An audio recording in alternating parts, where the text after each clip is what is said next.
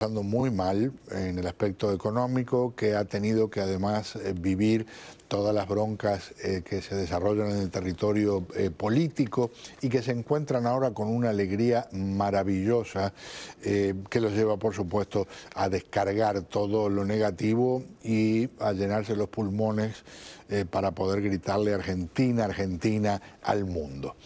Muchas gracias eh, reitero, le digo bienvenido al psicólogo Eduardo Pres. Un placer tener la oportunidad de conversar con usted. Bienvenido. ¿Qué tal? Buenas noches. Bueno, buenas noches para mí. ¿Cómo están ustedes? Gracias por la invitación.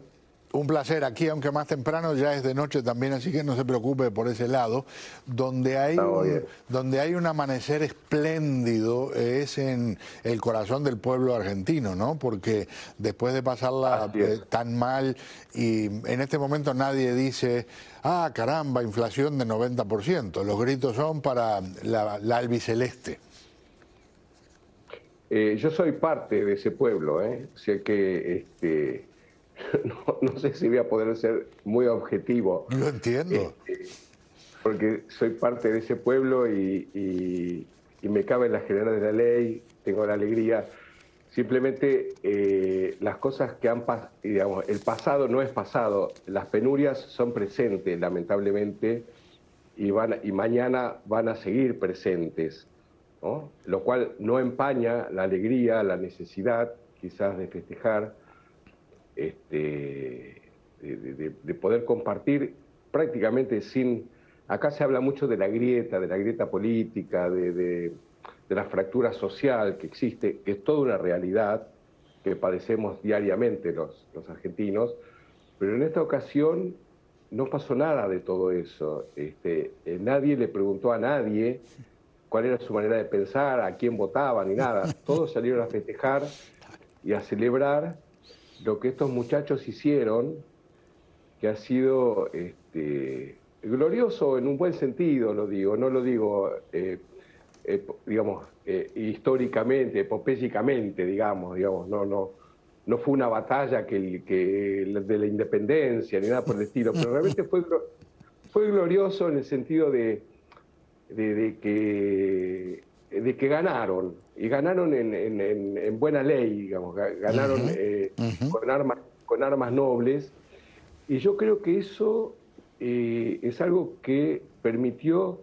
la identificación sin restricciones de toda la gente, ¿no? Que eh, los jugadores, el cuerpo técnico, se han comportado de una manera, yo diría, digna, ¿no? honorable, noble, leal, eh, sin, sin, medias tintas. Eh, y yo creo que eso nos identifica a todos, y no solamente a los argentinos, por lo menos eh, en Latinoamérica prácticamente todos nuestros compatriotas, diría yo, latinoamericanos, inclusive en el mundo, a mí me han llegado de gente conocida este, videos de Berlín, de Bangladesh, de, de Santiago de Compostela, de, distintos lugares, inclusive en Francia, de gente que quería que ganara la Argentina, quería que ganara Messi. Y yo creo que tiene que ver con la mesura, con, la falta de desplante, con la falta de grosería, que tiene que ver con, la dignidad, con la lealtad, con el, mérito, el trabajo, el esfuerzo. Eh, yo soy futbolero, digamos, me gusta el fútbol, soy hincha de boca, o sea que estoy acostumbrado a sufrir. Por lo tanto, este, con algunos amigos que vemos siempre fútbol, eh, veíamos los partidos de Argentina que íbamos ganando, íbamos, ya éramos campeones del mundo y después nos tocó sufrir. Este, bueno, estamos acostumbrados los boquenses a sufrir, este, pero eh, lo que uno veía, yo, digamos, eh, soy de una generación que vi las tres copas del mundo yo vi campeón a la Argentina en el 78, vi campeón a la Argentina en el 86, vi campeón a la Argentina ahora en el 2022. Y desde mi punto de vista, yo no soy un especialista en fútbol, pero yo creo que ha sido la mejor selección de todos los tiempos esta, como equipo. Le diré, han dado una demostración en la cancha formidable, formidable. Absolutamente. Una, un nivel de, disciplina táctica, el brillo de las individualidades. Messi ha jugado el campeonato de, su vida eh, eh, defendiendo la, albiceleste, pero no ha estado solo y entonces aparece una nueva generación, un Julián Álvarez que es un muchachito de veintipocos años y que muestra eh, que hay para rato en términos de, talento en el fútbol argentino.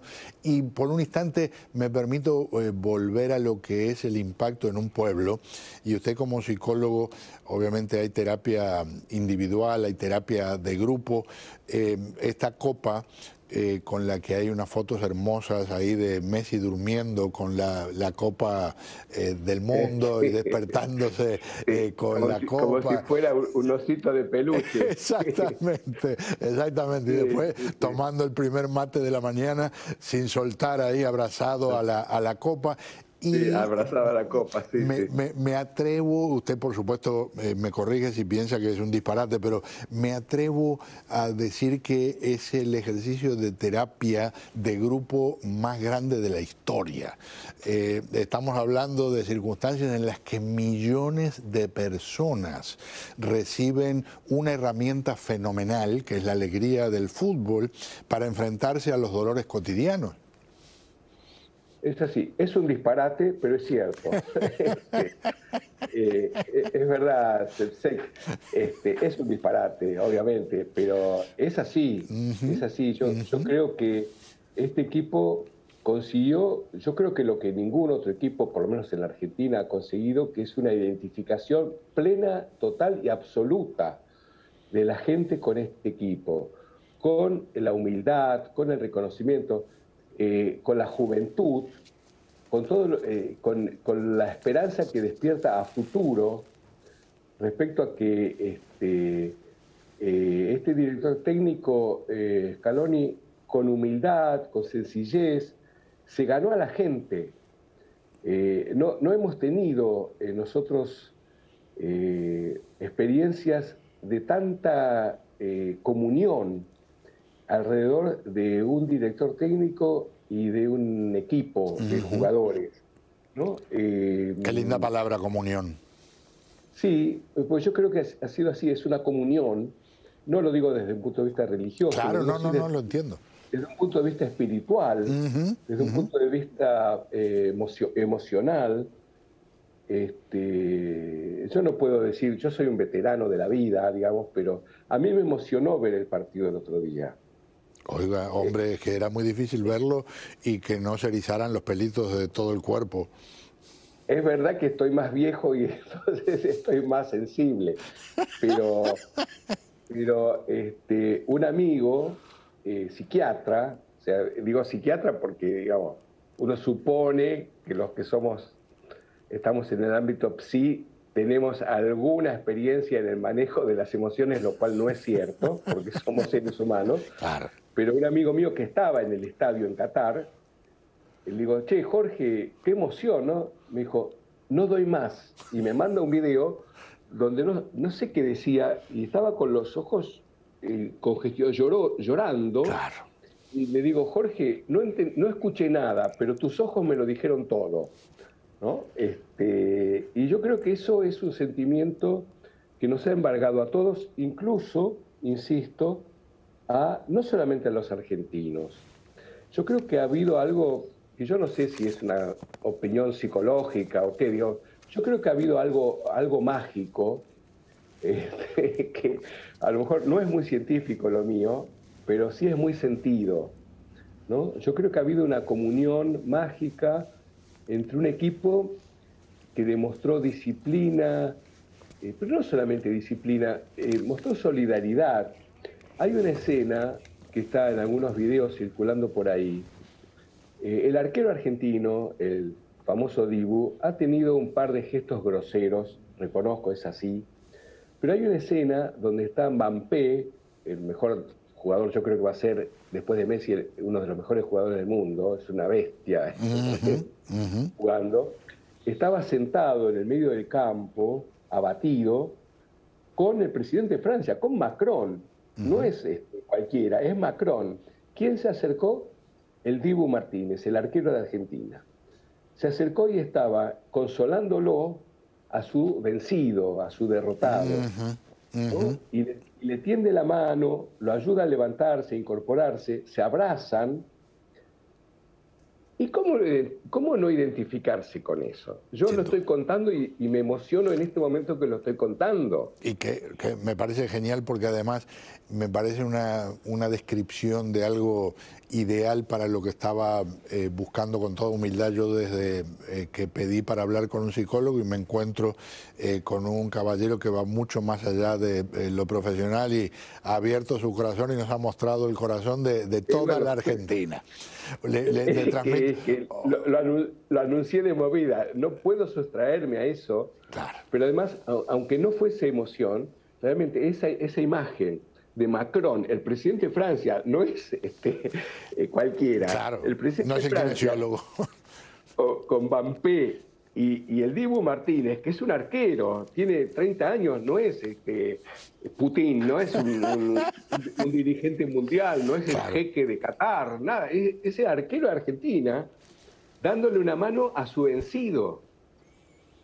Eso, eso eh, eh, no sé, es como no, tiene precio, no, no tiene, es, inconmensurable como gesto. Este, entonces, este, qué sé yo, ¿Qué te puedo decir?